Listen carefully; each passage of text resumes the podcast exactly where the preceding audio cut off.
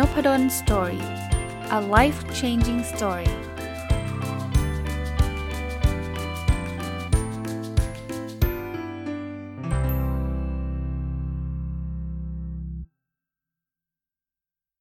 สวัสดีครับ ยินดีต้อนรับเข้าสู่นพดล story podcast นะครับ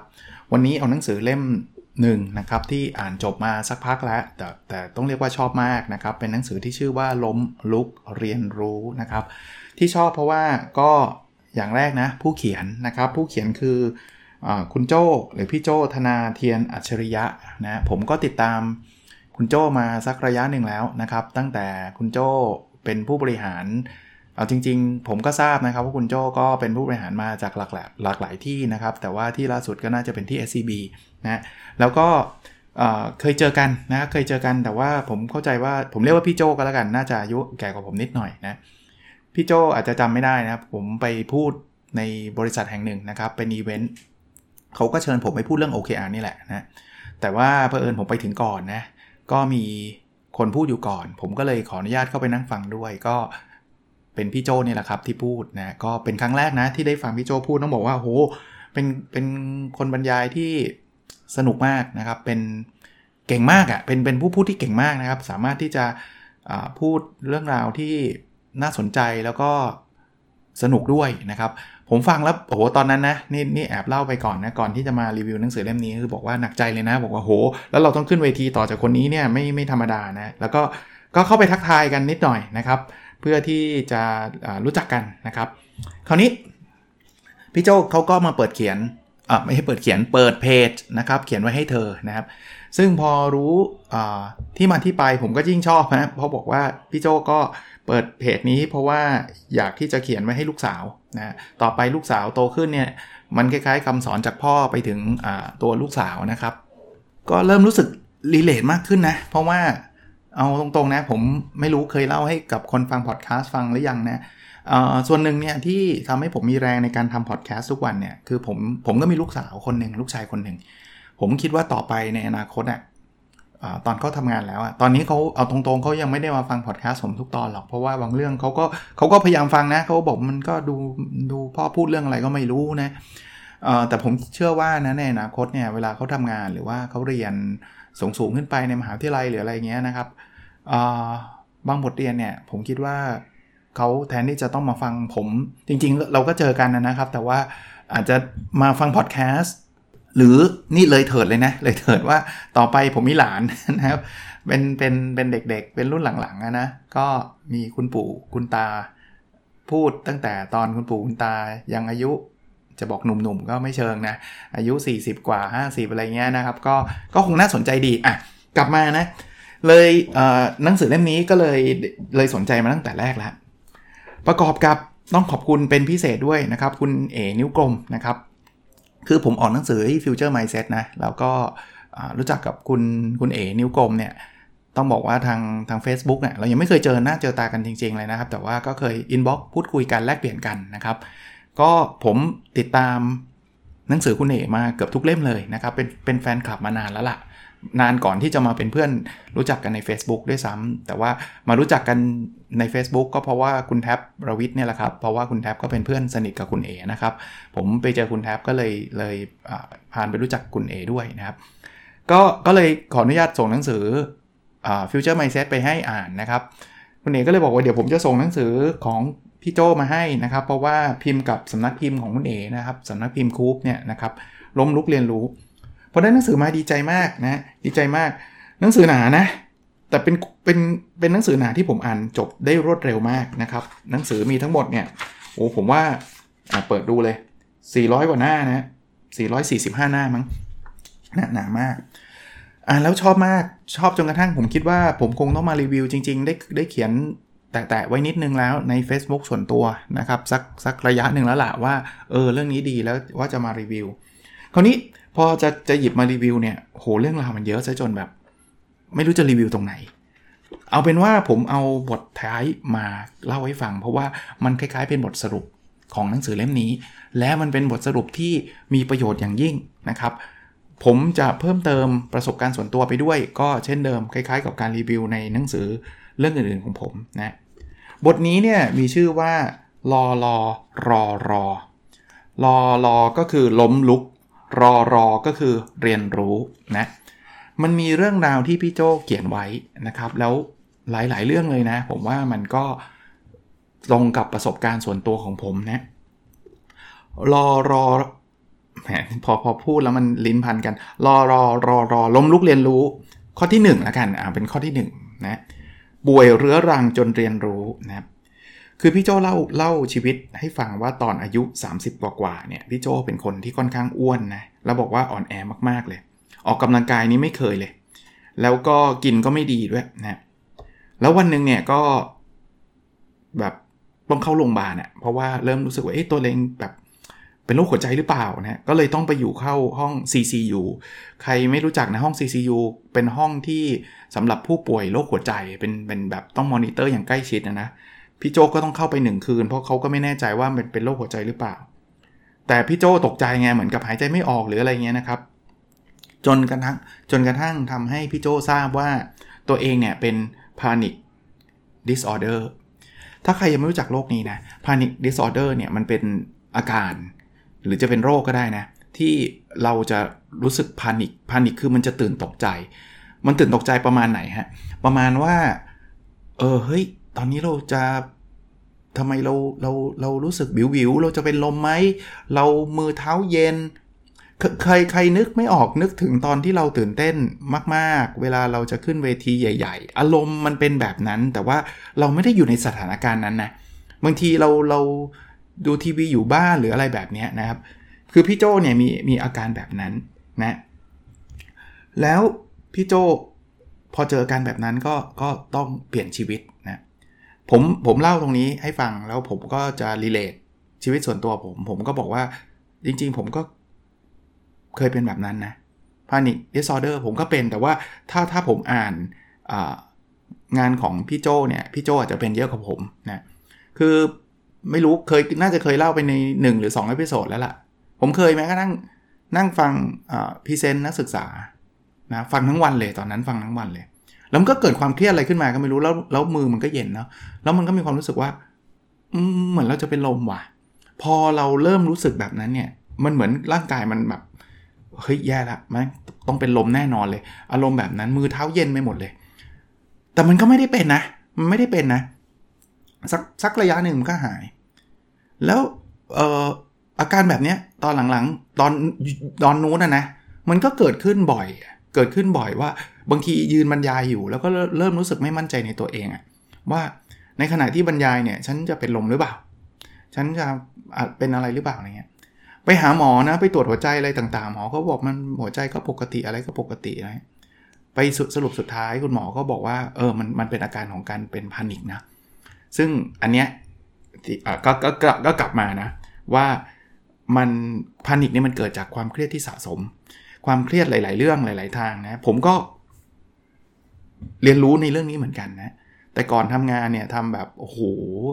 จะเรียกว่ามิสเตอร์เยสอะครับ ใครทำอะไรทำมันทุกเรื่องทุกอย่างแทบไม่มีเวลากินข้าวกินปลาเลยทำเป็นแบบนั้นจริงๆนะแล้วแล้วพอเราเราเริ่มรู้สึกคือคือตอนทำแล้วก็ไหวไหวไหวไหวนะแต่จริง ๆ ร่างกายมันก็ฟ้องมันก็ออกมาในในมุมแบบนั้น คราวนี้พี่โจทำไงนะพี่พี่โจบอกว่าก็เลยต้องทดลองทำอะไรหลายๆอย่างนะเช่นเริ่มกินผัก ลดน้ำหนักจริงจัง วิ่งทุกวัน ค่อยๆทำสม่ำเสมอ จนน้ำหนักสุดลดสู่ปกติ ตอนนี้ถ้าใครเห็นหุ่นพี่โจนะก็บอกว่าไม่ใช่คนอ้วนเลยนึกไม่ออกเลยว่าเคยเป็นคนอ้วนมาก่อนเนาะแล้วพี่โจก็วิ่งได้หลายกิโลเมตรนะทำจนหายขาดจากอาการ panic disorder แล้วก็ไม่เคยป่วยอะไรหนักๆ หลังจากนั้นเป็นต้นมาเฮ้ยพออ่านเสร็จแบบเฮ้ยเออคล้ายๆเนาะพอผมมีอาการแบบนั้นคล้าย ๆกัน ผมจริงๆ ผมก็พยายามแล้วนะ แต่ว่า ตอนนั้นยังไม่ได้ซีเรียสมาก แต่หลังจากอันนั้นเนี่ยมันเหมือนชีวิตผมก็เปลี่ยนเลยนะ ผมก็วิ่งทุกวันนะผมอาจจะวิ่งไม่ได้เยอะเท่าพี่โจนะถ้าเดาเอานะพี่โจก็ดูจะจะเป็นคนวิ่งเยอะมากกว่าผมด้วยแต่ว่าตอนนี้ผมก็ทำคือผมวิ่งทุกวันเกือบทุกวันแล้วกันอย่าอย่าเรียกว่าทุกวันเลยวันละ 5 กิโลน้ำหนักอย่างปีแล้วเนี่ยผมลดก็ก็สิกว่ากิโลนะครับเอ่อการกินเป็นเป็นสิ่งที่เอ่อผมพยายามเปลี่ยน แล้วก็ลดพวกน้ำหวาน พวกน้ำอัดลม พวกจังฟู้ดมากที่สุดเท่าที่จะเป็นไปได้เนาะก็เป็นการเรียนรู้นะพี่โจเขาก็บอกว่าสิ่งที่เขาได้เรียนรู้เนี่ยคือนึกถึงคำขวัญตอนเรียนสมัยเรียนโรงเรียนอัสสัมชัญศรีราชาว่า จิตใจที่ดีจะอยู่ในร่างกายที่แข็งแรงนะครับ ก็เลยเห็นคุณค่าของสุขภาพที่ดี แล้วออกกำลังกายมากขึ้นนะครับทำเป็นนิสัย คือไม่รู้จะชอบยังไงแล้วอะ่ะคือคือผมว่ามันตรงมากแล้วที่หยิบมาอ่านให้ฟังเนี่ยคือชีวิตผมคือจะถามว่าผมเหมือนเป๊ะป่ะมันไม่ได้เหมือนเป๊ะหรอกนะแล้วเลเวลถ้าถ้าอ่านเล่มนี้พี่โจอาจจะมีเลเวลที่รุนแรงกว่าผมนะแต่ว่ามันก็เป็นบทเรียนชีวิตผมเช่นเดียวกันนะครับ มาดูการเรียนรู้วันที่2นะพี่โจบอกว่าลอกเบอร์หนึ่งจึงเรียนรู้นะครับ คืองี้ฮะ พี่โจเนี่ยบอกว่างานการตลาดชิ้นแรกที่ได้รับความไว้วางใจให้ทำคือ mobile internet ยุคแรก ๆ เลย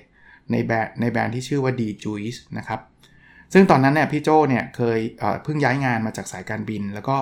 เรียกว่าไม่เคยทำงานการตลาดมาก่อนเลยนะคราวนี้พอไม่เคยทำทำไงก็ไปอ่านตำราการตลาดเนาะพออ่านตำราการตลาดก็ไปศึกษาว่าเบอร์หนึ่งเขาทำอะไร แล้วพยายามทำตามทุกอย่างนะครับ แต่ในที่สุดโครงการนั้นก็มีอันต้องเจ๊งไปนะหลายสาเหตุเนี่ยคือเยอะแยะเลยเขาบอกว่ามีหลายสาเหตุในการล้มที่ไม่เป็นท่า แต่อย่างหนึ่งที่พี่โจได้เรียนรู้คือถ้าเรามีเงินน้อยกว่า และไม่ได้เป็นเจ้าตลาด แต่ดันไปลอกเจ้าตลาด ยังไงก็แพ้นะคราวนี้ที่พี่โจได้เรียนรู้มันเกิดอะไรขึ้นครับ ก็บอกว่าหลังจากนั้นเนี่ยพี่โจก็ได้มีโอกาสไปทำแบรนด์ Happy ของ d t แทนะ ก็เลยจำบทเรียนของ d j u i c e เนี่ยที่ทำให้เกิดความคิดนะครับว่าเอ้ยไอ้ที่เราเคยทำแล้วล้มเหลวเนี่ยมันคือไปลอกเบอร์หนึ่งมาลอกแบบเป๊ะๆเลย แล้วจริง ๆแล้วเนี่ยเราเป็นมวยรองอะ่ะเราเราไม่ใช่เบอร์หนึ่งนะอะไรที่เบอร์หนึ่งทำเนี่ยเพราะฉะนั้นเนี่ยฉันจะไม่ทำเนาะเพราะถ้าเกิดฉันลอกเนี่ยฉันจะเจ๊งเหมือนเดิมแหละนะครับเพราะฉะนั้นเนี่ยเราจะเลือกทำในสิ่งที่เบอร์หนึ่งไม่ทำนะการทำแบบนี้เลยจะทำให้แบรนด์แฮปปี้ของ d t แทนะครับมีแนวทางที่ชัดเจนแล้วก็ เอาตัวรอดมาได้เฮ้ยผมผมชอบแนวคิดนี้เหมือนกันนะครับ คือพี่โจล้มเหลวนะ ในการทำแบรนด์ แต่ไม่ใช่ล้มเหลวแล้วแบบว่าโฮ้ยฉันมันไม่ดีฉันมันไม่ได้เรื่องล้มเหลวแล้วเก็บความคิด เก็บไปว่าสำหรับสำหรับบทเรียนอันนี้ก็คือเฮ้ยมันไม่ใช่ว่าเบอร์หนึ่งเขาทำอะไรแล้วเราทำตามแล้วเราจะจะ work แบบเบอร์หนึ่งนะกลายเป็นว่าทำตามแล้วไม่ work เราก็เจ๊ง แต่ว่าพอมาเจอเคสที่ 2 เราไม่ไม่ไม่ผิดซ้ำเดิมละ เราทำในสิ่งที่เบอร์หนึ่งไม่ทำนะแล้วเราก็ประสบความสำเร็จ ผมว่า apply ได้เกือบทุกเรื่องอาจจะไม่ได้เฉพาะเรื่องเบอร์หนึ่งอย่างเดียวอะ่ะกี่เบอร์ก็แล้วแต่เนี่ย ผมว่า apply ได้หมดเวลาเราทำอะไรแล้วไม่สำเร็จเนี่ยจดไว้ฮะจริง ๆ มันเป็นบทเรียนที่ดีที่ผมมักก็จะพูด ผมชอบคำพูดนี้บอกว่ามันมีแต่สำเร็จกับเรียนรู้เนาะมันไม่สำเร็จกับล้มเหลวหรอกล้มเหลวมันคือการที่เราไม่ได้เรียนรู้นั่นเองนะครับ อันที่ 3 เรื่องการเรียนรู้นะคือลาออกจึงเรียนรู้ พี่โจเล่าให้ฟังแบบนี้ครับ บอกว่าพี่โจเคยเป็นคนที่มีความเห็นแก่ตัวและมีอีโก้สูงนะ แล้วก็แบบเรียกว่าเป็นเป็น talent อะเป็น star นะเป็นเป็นดาวเด่นขององค์กรเนี่ยก็ได้โปรโมทขึ้นมาสูงขึ้นเรื่อยๆเลย คือบอกโหไปได้เร็วเลย คราวนี้พออีโก้ล้นเนี่ย พอทำอะไรไม่ได้ดังใจใช่ไหมหรืออาจจะโดนใครแซงหน้าไปเนี่ยลาออกเลย คือเอ้ยโอ้ถ้าเอาคนนั้นมาแทนเนี่ยลาออกเลยนะครับเขาบอกว่าการลาออกอันนั้นเนี่ยให้บทเรียนอย่างมาก แล้วพี่โจก็บอกว่าโชคดีมากเลยนะที่หัวหน้าตอนสุดท้ายก็ตามกลับมาทำงานที่เดิม ซึ่งทำให้พี่โจเนี่ยมีความคิดที่เปลี่ยนไปเนาะพี่โจไม่ได้มองว่าตำแหน่งห้องทำงานหรืออะไรต่างๆเนี่ยมันสำคัญแล้ว เพราะว่าไอ้ของสิ่งนั้นเนี่ยพอตอนลาออกเนี่ยนะมันไม่ได้ติดตัวเราไปนะ ไอตัวตำแหน่งไอตัวห้องตัวนามบัตรตัวอะไรที่หรูหราเนี่ยมันไม่ได้สำคัญเหมือนอย่างที่เราคิดเนาะนะแล้วจริงๆเนี่ยมันไม่มีใครใหญ่กว่าบริษัทหรอก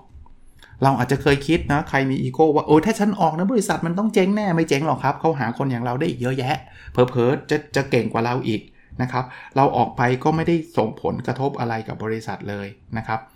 พอพี่โจกลับมารอบที่2เนี่ยบทเรียนที่พี่โจได้เนี่ยก็คือ จะเห็นเรื่องของคนเห็นเรื่องของเพื่อนร่วมงาน เห็นเรื่องต่อความสัมพันธ์กับลูกน้องกับอะไรเงี้ยดีขึ้นนะมีอีโก้น้อยลงสร้างทีมและดูแลเก่งขึ้นมาก ๆ เพราะว่ารู้ว่าอะไรสำคัญจริง ๆ อันนี้เป็นบทเรียนที่ที่ต้องเตือนใจ ผมว่าคนฟังผมนพดล Story หลายคนเนี่ยเป็นคนเก่งนะ เป็นคนที่มี talent สูงนะ แต่ระวังเรื่องอีโก้นะ เมื่อไหร่ก็ตามที่เราเริ่มรู้สึกว่าเราเก่งกว่าคนอื่น ๆ ทั้งหมด หรือว่า บริษัทจะอยู่ไม่ได้ ถ้าเกิดขาดชั้นเนี่ยลองฟังบทบทบทเรียนอันนี้ไว้นะเพราะว่าเขาจะอยู่ได้ครับ เราไม่ไม่มีใครเก่งเกินเกินกว่าบริษัทหรอกนะครับ ไม่มีใครที่จะหายไปแล้วทดแทนไม่ได้เอาง่ายๆนะ Apple เนี่ยสตีฟจ็อบหายไปเขาก็ยังอยู่ได้เลยครับ เอาแน่นอนเอาอาจจะขาดอัจฉริยะอย่างสตีฟจ็อบแต่ถามว่า Apple ปิดตัวเลยหรือเปล่า คือเคยมีคนเป็นห่วงนะว่า เอ้ยถ้าไม่มีสตีฟจ็อบ Apple จะไปไม่รอด แต่ตอนนี้ณนะปัจจุบันนี้ก็ยังพิสูจได้ว่า คนอื่นเขาก็มีความเก่งกาจเขาก็มีความสามารถเฉพาะตัวเฉพาะทางเหมือนกันนะครับ ที่ที่พูดแบบนี้ไม่ใช่อะไรอยากให้ลดอีโก้ตัวเองลงนะเรียนรู้อันที่ 4 ครับ มั่นใจเกินไปจึงเรียนรู้นะครับ คืองี้ในในหนังสือพี่โจเล่าให้ฟังครับ บอกว่าได้ทำการตลาดแบรนด์แฮปปี้แล้วดีแท็ก็ได้รับการตอบรับดีนะพอได้รับการตอบรับดีคืออะไร สื่อก็สัมภาษณ์เนาะ แล้วก็มีคนชมนะตอนนั้นก็เรียกว่าโอ้โหคนนี้เก่งจังคนนั้นเก่งจังเนาะแล้วก็พี่โจก็บอกตรงๆเลยบอกว่ารู้สึกตัวพองเลยนะครับ มันเลยทำให้แบบพี่โจเริ่มที่จะให้ความคิดเห็นไปนอกจากเรื่องที่ตัวเองเชี่ยวชาญน่ะเช่นเขาถามเรื่องเศรษฐกิจก็ตอบได้ ถามเรื่องการเมืองก็ตอบได้นู่นนี่นั่นอะไรเงี้ยคราวนี้ประเด็นปัญหามันเกิดขึ้นอย่างนี้ครับ ก็บอกว่าพี่โจอยู่ต่างประเทศนักข่าวนัก นักข่าวโทรมาสัมภาษณ์เรื่องประเด็นการเมืองที่ร้อนแรง ซึ่งพี่โจคงไม่อยากพูดนะว่ามันคือประเด็นไหน ผมก็เข้าใจนะครับ แต่ว่าเป็นเป็นประเด็นที่พี่โจก็พูดยาวนะ แต่ว่าเวลานักข่าวเอาไปเขียนข่าวเนี่ยเขาก็เขียนค่อนข้างสั้นนะ่ะเพราะว่า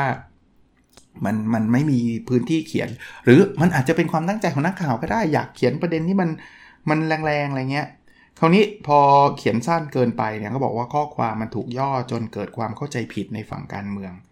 ทัวลงครับ ทัวลงแปลว่าถูกด่าอย่างรุนแรงเลย ถูกด่าถึงขนาดจะเรียกร้องให้ลาออก โดนโทรมาขู่ทำร้ายร่างกาย คือแบบคือเอาเป็นว่าพี่โจจิตตก จนกระทั่งขอลางานไปสรุปสติอารมณ์อยู่หลายวันเลย บทเรียนที่พี่โจได้รับนะ คือผมคิดพี่โจเขียนแบบนี้ครับ ผมคิดว่าไม่สามารถพูดทุกเรื่องได้ และไม่สามารถรับผลทางลบกับการมีคนเกลียดจำนวนมากได้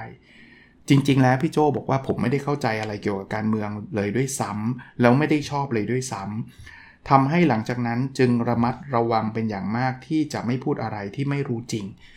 ผมผมเช่นเดียวกันนะครับ ผมอยากจะเตือนสำหรับคือจริง ๆ ไม่จำเป็นต้องเป็นเรื่องการเมืองนะเรื่องอะไรก็ได้เนี่ยที่บางทีเนี่ยเราอาจจะรู้ไม่จริง เราอาจจะยังไม่ได้เชี่ยวชาญเนี่ยผมว่าถ้าเราไปมั่วหรือเราไปพูด อย่างพี่โจเนี่ยผมคิดว่าแกก็ระมัดระวังแล้ว แต่ว่าอาจจะไม่ดีพอก็เลยทำให้มันมันเกิดความเข้าใจผิด มันไม่ใช่สิ่งที่ดีเลย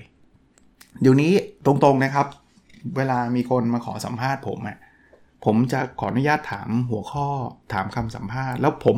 ผมไม่ได้หยิ่งอะไรนะ ผมถ้ามีเวลาผมก็ยินดีนะครับ หลายคนก็กูนามาที่ธรรมศาสตร์ หรือถ้าเป็นไปได้ผมก็บอกไม่ต้องเดินทางก็ได้ออนไลน์ก็ได้อะไรเงี้ยแต่ บางคำถามผมจะตอบท่านตรงๆครับ โดยที่ไม่ไม่ไม่ไม่ปิดบังใดๆว่าคำถามนี้ผมตอบไม่ได้ครับ เพราะผมไม่ได้เชี่ยวชาญเรื่องนี้ครับนะดีกว่าที่ผมจะพยายามไปมั่วแล้วก็ตอบแล้วบางทีไปให้ความรู้ผิดๆอะไรเงี้ยนะครับโอเค เรียนรู้อันที่5เนาะเปลี่ยนงานแล้วล้มเหลวจึงเรียนรู้นะครับ คือพี่โจบอกว่าอายุ 40 ปีต้นๆนนะทำงานบริษัทเดิมมานาน 14 ปีก็เริ่มเบื่อแล้วนะครับ คราวนี้พอเบื่อทำไงก็ คือคือพี่พี่โจอยู่กับ d t แทใช่ปะ่ะทำแบรนด์แฮปปี้ดีแท็แล้วมั่นใจในตัวเองมาก บอกว่าเฮ้ยถ้างั้นฉันอยากจะหาความท้าทายใหม่ๆ ซึ่งอันนี้ผมคิดว่าผู้บริหารหลายคนก็อาจจะเป็นก็เลยลาออกเลยอ่าคราวนี้ลาออกไปไปอยู่กับบริษัทผลิตกางเกงยีนแห่งหนึ่งนะตอนนั้นผมจำได้นะเป็นข่าวใหญ่เหมือนกันนะ ว่าพี่โจจะไปพลิกแบรนด์อะไรเงี้ยแต่ไปได้ 6 เดือนเนี่ยต้องยอมรับว่าไม่สามารถทำงานใหม่ได้ดีพอครับแล้วไม่สามารถทำตามโจทย์ที่ได้รับ มอบหมายได้ด้วยเหตุและปัจจัยหลายประการ ซึ่งพี่โจก็ไม่ได้เล่าให้ฟังนะ แต่ว่าเอาเป็นว่าก็เป็นบทเรียน เพราะได้รับคำวิพากษ์วิจารณ์ว่าล้มเหลวนะครับ แล้วก็มีคนพูดแม้กระทั่งว่า ตอนอยู่ดีแท็ที่ได้เนี่ยมันเป็นเรื่องฟลุกนะครับ ซึ่งตอนนั้นเนี่ยพี่โจก็บอกว่าก็คิดแบบนั้นจริง ๆ นะ คือคือเริ่มรู้สึกว่าไอ้จริง ๆ แล้วเนี่ยเราฟลุกหรือเปล่าวะนะเเขาบอกเป็นบทเรียนยังไงครับ เป็นบทเรียนว่า ความการที่เราเคยเป็นคนที่ประสบความสำเร็จสูง แล้วคนยกย่องมากๆเนี่ยพอไปเจอแล้วล้มเหลวเนี่ยมันอายนะ มันรู้สึกแย่มากๆนะ แต่จริง ๆ แล้วเนี่ยพี่โจได้เรียนรู้ตระหนักรู้กับตัวเองว่าเราไม่ได้เก่งไปซะทุกเรื่อง ผมผมชอบ mindset นี้มากเลยครับ ต้องบอก ผมไม่รู้พี่โจจะฟังนบดอนสตอรี่หรือเปล่าเดาว่าอาจจะไม่ได้ฟังนะ แต่ว่า จะบอกว่าพี่โจเป็นผู้บริหารที่ที่ดีมากๆอะ่ะที่สามารถยอมรับได้ว่าเราไม่ได้เก่งสักทุกเรื่องผมผมบอกแบบนี้แล้วกันนะว่า คนเก่งส่วนใหญ่เนี่ยเขามักจะไม่ได้บอกว่าเขาเก่งทุกเรื่องนะครับถ้าใครบอกว่าเก่งทุกเรื่องส่วนใหญ่จะไม่ค่อยเก่งเอาเอาเอาเอาเอาเอาแบบนั้นก็แล้วกันนะสำหรับอันนี้เป็นความคิดของผมแล้วกันนะครับ เพราะนั้นเนี่ยพี่โจบอกว่าเอาจริงๆเนี่ยเรารู้ได้แค่บางเรื่องเนี่ยนะสตีฟจ็อบเองนะครับ ตอนถูกไล่ออกจาก Apple เนี่ย ตอนนั้นมันน่าจะแย่รู้สึกแย่ใช่ไหมนะจีฟจ็อบได้พูดบอกว่าจริงๆแล้วเนี่ยเขาได้รับสิ่งที่มันมีค่ามากคือ beginner's mind นะครับเขาบอกว่าเหตุการณ์ที่ถูกไล่ออกเนี่ยทำให้เขามีความคิดสร้างสรรค์มากที่สุดในชีวิต พี่โจบอกพี่โจก็เช่นเดียวกันนะครับ ตอนที่ไปออกจาก d t แท็แล้วไปอยู่บริษัทผลิตเกงยีนนั้น แล้วก็ล้มเหลวเนี่ยเราออกมาเนี่ยได้มีความคิดทำอะไรใหม่ ๆ อีกเยอะเลยครับนะ ซึ่งไม่ใช่ว่าทำอะไรใหม่ ๆ แล้วมันจะเวิร์กทุกอย่างนะ แต่ก็มีดีบ้างไม่ดีบ้างนะครับนะ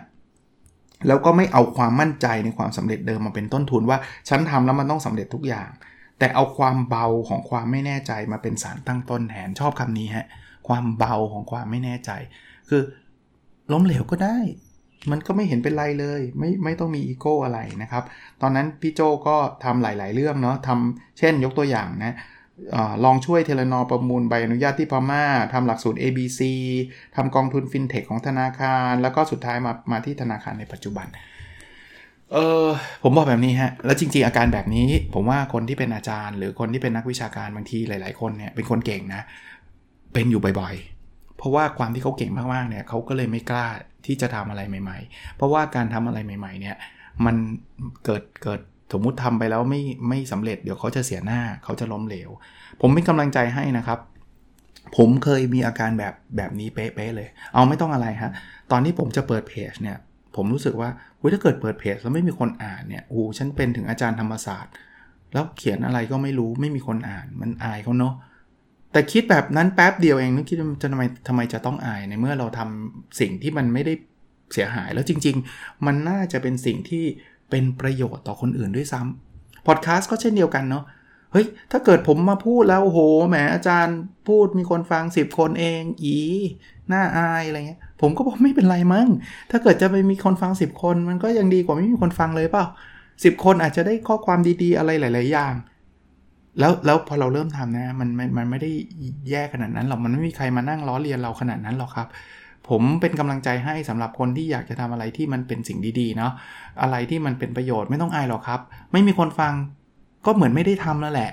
ไม่ได้ทำคือ worst case scenario แล้วยกเว้นในกรณีที่เราจะไปพูดอะไรไม่ดี หรือในกรณีที่มันต้องใช้เงินลงทุนเยอะมากเดี๋ยวทำแล้วล้มเหลวแล้วเราชีวิตเราพังอันนั้นอีกเรื่องหนึ่งนะครับ เพราะนั้นเป็นกำลังใจให้นะครับ เราไม่จำเป็นต้องสำเร็จในทุกเรื่องนะผมผมอาจจะสำเร็จในเรื่องของงานวิจัยได้ตำแหน่งศาสตราจารย์ แต่ไม่ได้แปลว่า ผมจะทำสตาร์ทอัพแล้วคนจะจะชอบ โอ้โห จะรุ่งเลยสตาร์ทอัพผมทำแล้วอาจจะไม่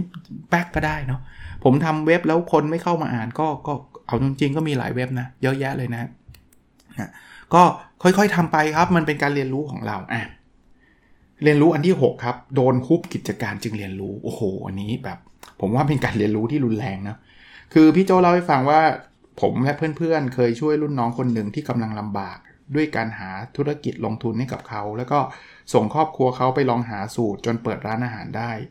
ตอนแรกก็ขาดทุนเนาะแต่เรายังช่วยกันอยู่ ผมและเพื่อนถือหุ้นใหญ่ และให้หุ้นเขาบางส่วนพร้อมเงินเดือนที่ดี แม้ธุรกิจยังขาดทุนอยู่ คือพูดง่ายๆช่วยรุ่นน้องอะ่ะนะคราวนี้พอช่วยไปสักพักหนึ่งเนี่ยลืมตาอ้าปากได้ละก็ก็ดันทะเลาะกันนะดันทะเลาะกัน คราวนี้ประเด็นมันคืออย่างนี้ฮะด้วยความประมาทและไว้ใจเนี่ยคือหุ้นที่เราคิดว่า ถืออยู่จริง ๆ แล้วเนี่ยให้วานเขาไปจดทะเบียนเนี่ยปรากฏว่าเขาเขาไม่ได้จดชื่อเราเขาไปจดชื่อเขาเองครับ เอาตรงๆนะโดนฮุบกิจการไปเลย ซึ่งเป็นใครใครก็โกรธใช่ไหมคือคุณช่วยทั้งเงินทั้งอะไรแล้วอยู่ดีๆเนี่ยคือหุ้นที่คุณคิดว่าคุณถือหุ้นใหญ่เนี่ยคุณไม่ได้ถืออะเพราะเขาดันไปจดชื่อเขาอะพี่โจบอกโกรธมากนะ มันคือการทรยศหักหลังกัน แล้วก็ขึ้นลงขึ้นศาลเลย แต่สุดท้ายก็เหนื่อยที่จะฟ้องร้องต่อจึงยอมความกันไป แล้วได้เงินกลับมาไม่มากนะ แต่ได้บทเรียนกลับมาอีกครับ ผมผมก็ชอบบทเรียนนี้นะเขาบอกว่า พอเราพินิษพิจารณาเรื่องที่ทะเลาะกันเนาะเข้าใจได้ว่าคนนั้นนะ่ยเขาคิดอะไรนะพี่โจก็บอกว่าจริง ๆ แล้วเขาก็ไม่ได้เป็นคนผิดทั้งหมดหรอก จริง ๆ ผมก็มีส่วนผิดที่ไม่ได้ดูแลหรืออธิบายใกล้ชิดเนาะเรากลายเป็นมองเขาเป็นลูกจ้าง เหมือนเราไปช่วยเขาอะ่ะเขาคือลูกจ้างไม่ใช่หุ้นหุ้นส่วน เพราะฉะนั้นเนี่ยคนมันเหมือนโดนกดว่าตัวเองเป็นลูกจ้าง ก็เกิดความไม่พอใจสะสมนะครับนั้นบทเรียนคืออะไรข้อที่1นนะจะไม่ไว้ใจใครเรื่องเงินแหละมันนั้นเรื่องเงินทองไม่ว่าสนิทแค่ไหนเนี่ยจะต้องทำอะไรให้รัดกุม ถ้าสมมุติว่าจะต้องจดทะเบียนก็ต้องเห็นชื่อเราชัดๆ อะไรอย่างเงี้ยต้องมีสัญญงสัญญานะครับ เพราะฉะนั้นเนี่ยอันนั้นคือบทเรียนที่ 1 อันที่ 2 คือเวลาทำงานกับใครเนี่ยพยายามยกใจของคนทำงานของเราให้สูงคำว่ายกใจถ้าผมจะแปลความหมายนะ ผมจะแปลว่าให้เกียรติเขาอะ นะครับ เพราะว่าพอให้เกียรติเขาเนี่ยเขาก็จะให้เกียรติเรา เขาก็จะไม่รู้สึกอึดอัดหรือไม่พอใจกับเรานะครับ และบทเรียนสุดท้ายสำหรับเรื่องนี้ที่พี่โจได้คือการให้อภัยครับ คือบางทีเนี่ยถ้าเราไม่ให้อภัยตัวเรานั่นแหละจะจะจะรู้สึกแย่ไปเองนะครับ การยอมในสิ่งที่เราอาจคิดว่าเราถูกไม่เอาชนะ ปล่อยให้เรื่องจบไปเป็นเรื่องที่ตัดสินใจได้ยากนะ ไม่ใช่เรื่องง่ายนะแต่ทำไปแล้วมันทำให้จิตใจสงบครับ พิษของความโกรธจะค่อย ๆ หายไป ให้อภัยคือการช่วยตัวเองนะผมผมเคยพูดไว้หลาย episode เหมือนกันนะครับพี่โจใช้คำว่าช่างแม่งนะครับ อาจจะไม่สุภาพนะ แต่ว่าเป็นคำที่ตรงไปตรงมาและชัดเจนนะครับ ความสงบคือความสุขที่แท้จริง บทเรียนอันที่ 7 ลอง slow life ถึงเรียนรู้ เออ ลอง slow life ยังไงนะ คือพอพี่โจอายุประมาณ 40 กลางๆเนี่ย ตอนนั้นเนี่ยพี่โจก็มีลูกสาวกำลังย่างเข้าสู่วัยรุ่น ที่ผมอินไม่ใช่แหละหรอกคือพี่โจเป็นคนที่มีวัยที่ใกล้เคียงกับผม ผมเดา คือผมไม่รู้พี่โจเกิดปีไหนนะ แต่เดาว่าอาจจะแก่ผมสักไม่ไม่เท่าไหร่อะไม่เท่าไหร่นะลูกผมก็อยู่ในช่วงวัยรุ่นนะ แล้วตอนนั้นเนี่ยก็มีคนพูดถึงชีวิต slow life นะครับเป็นเป็นมีคนพูดถึงมากนะ พี่โจเลยบอกไม่เอาละไม่กลับไปทำงานประจำแล้วหาไรายได้จากการเป็นกรรมการบริษัทเป็นที่ปรึกษาอยู่ได้สบายๆนะครับเกิดอะไรขึ้นกับชีวิตนะพี่โจก็มีเวลาไปรับส่งลูกสาว แต่สักพักหนึ่งเริ่มรู้สึกว่าชีวิตขาดอะไรไปอ่าเริ่มว่างเกินนะครับ เวลาว่างที่มากเกิน ทั้งทั้งที่บิดเป็นกรรมการบริษัทเป็นที่ปรึกษาเนี่ยไม่ได้ทำอะไรเป็นชิ้นเป็นอันเนี่ยพี่โจรู้สึกว่าตัวเองแก่ลงครับ อันนี้ผมสนับสนุนนะ แต่ถึงแม้ว่าตัวเองยังไม่เคยมีชีวิตสโลไลฟ์ถึงขนาดนั้นนะ แต่ว่าถ้าเราอยู่บ้านเฉยๆ แล้วเราไม่ทำอะไรเลย บางทีมันรู้สึกเบื่อ รู้สึกตัวเองแก่ลง แล้วมีคนบอกว่าเหมือนพี่สาวนะครับ จนมีคนบอกว่าเหมือนพี่สาว ผมสังเกตว่าอ๋อคืองี้ไม่ใช่เหมือนพี่สาวขอขออภัยอ่านข้ามเขาบอกว่าขณะเดียวกันคุณแม่ผมกับสาวขึ้นเรื่อยๆ ยิ่งอายุมากยิ่งดูเด็ก จนมีคนบอกว่าคุณแม่เนี่ยเป็นเหมือนพี่สาวนะครับ ผมสังเกตว่าเพราะว่าคุณแม่ผมผมนี่คือพี่โจนะ สังเกตว่าคุณแม่เนี่ยทำงานตลอดเวลา แม่มีงานยุ่งมากมีกิจกรรมภาระต่างๆ ทุกวัน บทเรียนคืออะไรครับ บทเรียนคือจริงๆ แล้วการที่หยุดงาน slow life แล้วไม่ได้ทำอะไรเป็นชิ้นมันอันเนี่ยมันอาจจะทำให้เราหมดไฟทำให้เราดูจะแก่ลง มันไม่มีไม่มีมินนิ่งอะไม่มีความหมายของชีวิตที่มันชัดเจนนะครับ นั้นพี่โจก็เลยเเริ่มที่จะกลับมาทำงานนะครับ ตอนนั้นพี่โจก็เริ่มรับงานที่ปรึกษาของธนาคารไทยพาณิชย์นะครับรับงานตั้งบริษัทดิจิทัลเวนเจอร์ซึ่งเป็นกองทุนด้านฟินเทคนะครับเข้าไปช่วยหลายโครงการของธนาคาร ได้ทำหลักสูตร ABC ที่ได้เปลี่ยนชีวิตของใครหลายคน สิ่งที่พี่โจได้รับมาคือชีวิตที่ความรู้สึกที่มีชีวิตชีวามีพลังนะครับ ตอนที่ slow life ไม่มีนะครับ เพราะฉะนั้นเนี่ย พี่โจบอกว่าสิ่งที่ได้รับนะ คือการจากการลอง slow life เนี่ย จริง ๆ แล้วความสุขหรือพลังมันไม่ได้อยู่ที่เราทำงานมากหรือน้อยเนาะแต่ว่ารู้สึกว่าตัวเรามีประโยชน์มากหรือไม่ ข้อนี้สนับสนุนอีกเช่นเดียวกันนะครับ ผมได้มีโอกาสโชคดีที่ได้ทำงานที่ตัวเองรักอยู่แล้ว ได้เป็นอาจารย์ ได้สอนหนังสือ ได้ทำวิจัย และแถมมีงานอดิเรกที่ เป็นประโยชน์อีกอย่างเช่นการเขียนหนังสือ อย่างเช่น การทำพอดแคสต์มันคือพลังนะ อย่างวันเนี้ยผมมาอัดมันคือเกือบ6โมงเย็นแล้วเดี๋ยวพรุ่งนี้จะต้องลงนี่ยังไม่ได้ทำไฟล์นะ เดี๋ยวต้องนั่งทำไฟล์แล้วตอนนี้เนี่ยกดจะยาวยาวพอสมควรเลย แต่ผมคิดว่ามันมันมันเป็นประโยชน์กับคนอื่นก็ก็เป็นสิ่งที่ดีเพราะนั้นไม่ใช่มากหรือน้อยฮะมันคือทำในสิ่งที่เป็นประโยชน์หรือเปล่านะเรียนรู้อันที่8นะเกือบเป็นเบาหวานจึงเรียนรู้นะ คือพี่โจบอกว่าบางทีเราคิดว่าเอาอยู่แล้วเนาะนะวิ่งตลอด 10 กว่าปีที่ผ่านมานะครับ คิดว่าวิ่งแล้วกินอะไรก็ได้นะเพราะว่าเดี๋ยวเราเบิร์นนะเดี๋ยวเราเบิร์นประมาทใช่ไหมคราวนี้เขาบอกว่า 2 ปีก่อน ก็ชานมไข่มุกกำลังฮิตนะครับ ก็จัดเลยพี่โจจัดประจำนะกินแทบทุกวันนะครับ ถึงกับขับรถไปเซ็นทรัลเวิลด์เพื่อชานมไข่มุกยี่ห้อนี้แก้วเดียวอะ่ะ เพราะเราคิดว่าเราวิ่งอยู่แล้วนะครับ พอตรวจร่างกายประจำปีเจอตู้มเลย บอกว่ามีความเสี่ยงเป็นเบาหวานระยะเริ่มต้นเพราะค่าน้ำตาลเนี่ยสูงจาก 90 กว่ากว่าเป็น 120 ในเวลาปีเดียว คราวนี้พี่โจ้นึกถึงตอนที่ป่วยตอนนั้นได้เลยครับ แล้วก็บอกว่ามีวิธีทางแก้ 2 ทางเลย คือ 1 ปรับการกินงดงดชาไข่มุก แล้วก็งดอาหารหวานอย่างจริงจัง และออกกำลังกายนะครับ พี่โจก็เลยบอกว่าเอาละถ้าถ้าเช่นนั้นเนี่ยก็ต้อง ต้องอจัดการชีวิตแล้วนะครับพี่โจเข้ายิมครับ ยกน้ำหนักเล่นเวทเทรนนิ่งนะครับ แล้วเข้าใจว่าสิ่งเหล่านี้มันคืออความสม่ำเสมอทำตลอด 1 ปีก็ทุกอย่างกลับเข้าสู่ภาวะปกตินะครับ เริ่มมีกล้ามเนื้อเริ่มมีอะไรเออผมก็เช่นเดียวกันนะ ผมก็อย่างปลายปีที่แล้วถ้าใครทราบ ผมก็ไปผ่าตัดมานะครับ หลาย ๆ อย่างเนี่ยมันเกิดจากการไม่ balance ของการจริง ๆ การกินเป็นเรื่องสำคัญมากอะนะเพราะผมก็โชคดีเหมือนกัน ผมก็จำได้ว่าตอนนั้นเนี่ยผมก็เข้าไปอยู่ในกลุ่มที่คุณรวิทย์นะคุณแท็ปเนี่ยได้ตั้งตั้งกลุ่มแบบ 30 day challenge ช่วงนั้นแหละที่ทำให้ผมได้ได้ได้กลับมากินอะไรที่มันเฮลตี้อะไรเยอะแยะมากมาย ตอนนี้ก็จะยังคงพยายามทำแบบนี้อยู่ อันสุดท้ายแล้วนะครับ เรียนรู้อันที่ 9 นะ ลมลุกเรียนรู้อันที่ 9 เนี่ย เป็นลมพิษจึงเรียนรู้นะครับ พี่โจบอกว่าหลังจากที่ผ่านกับความล้มเหลวอะไรเงี้ยนะครับอีโก้ก็เริ่มมาอีกแล้วนะครับ พอคิดว่าตัวเองแข็งแรงที่สุดในรอบปีเนี่ยปุ๊บเกิดอะไรขึ้นเกิดลมพิษโดยไม่ทราบสาเหตุครับ เป็นติดต่อกันไม่หายมา 2 อาทิตย์นะแล้วมีโอกาสเกิดเป็นลมพิษเรื้อรังด้วยนะครับ ไปทดสอบกับสารที่อาจแพ้ก็ไม่เจออะไรฮะก็ต้องปรับอีก คือออกกำลังกายและเปลี่ยนวิธีการกินเป็นอาหารคลีนครับ กินผักผักเยอะๆ ไม่มีน้ำตาล ไม่มีอาหารทะเล หรือทำอะไรที่เราอาจจะ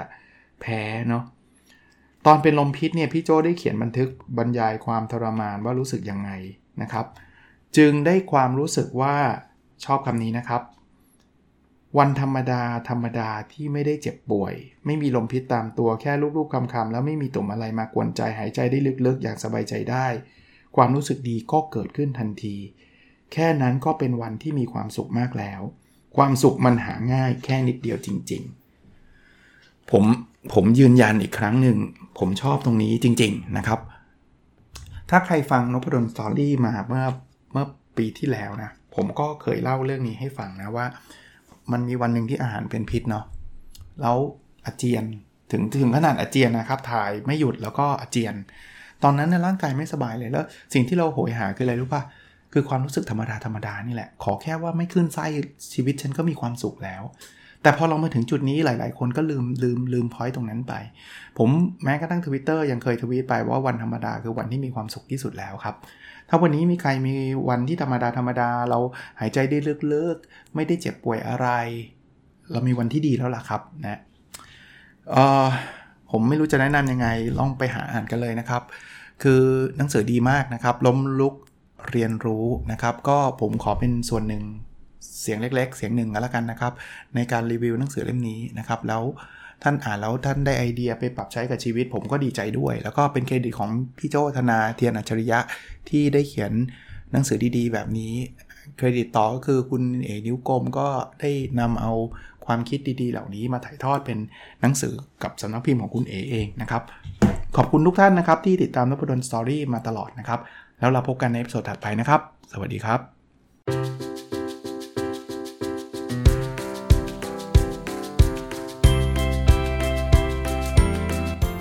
n o p a d o n Story a life changing story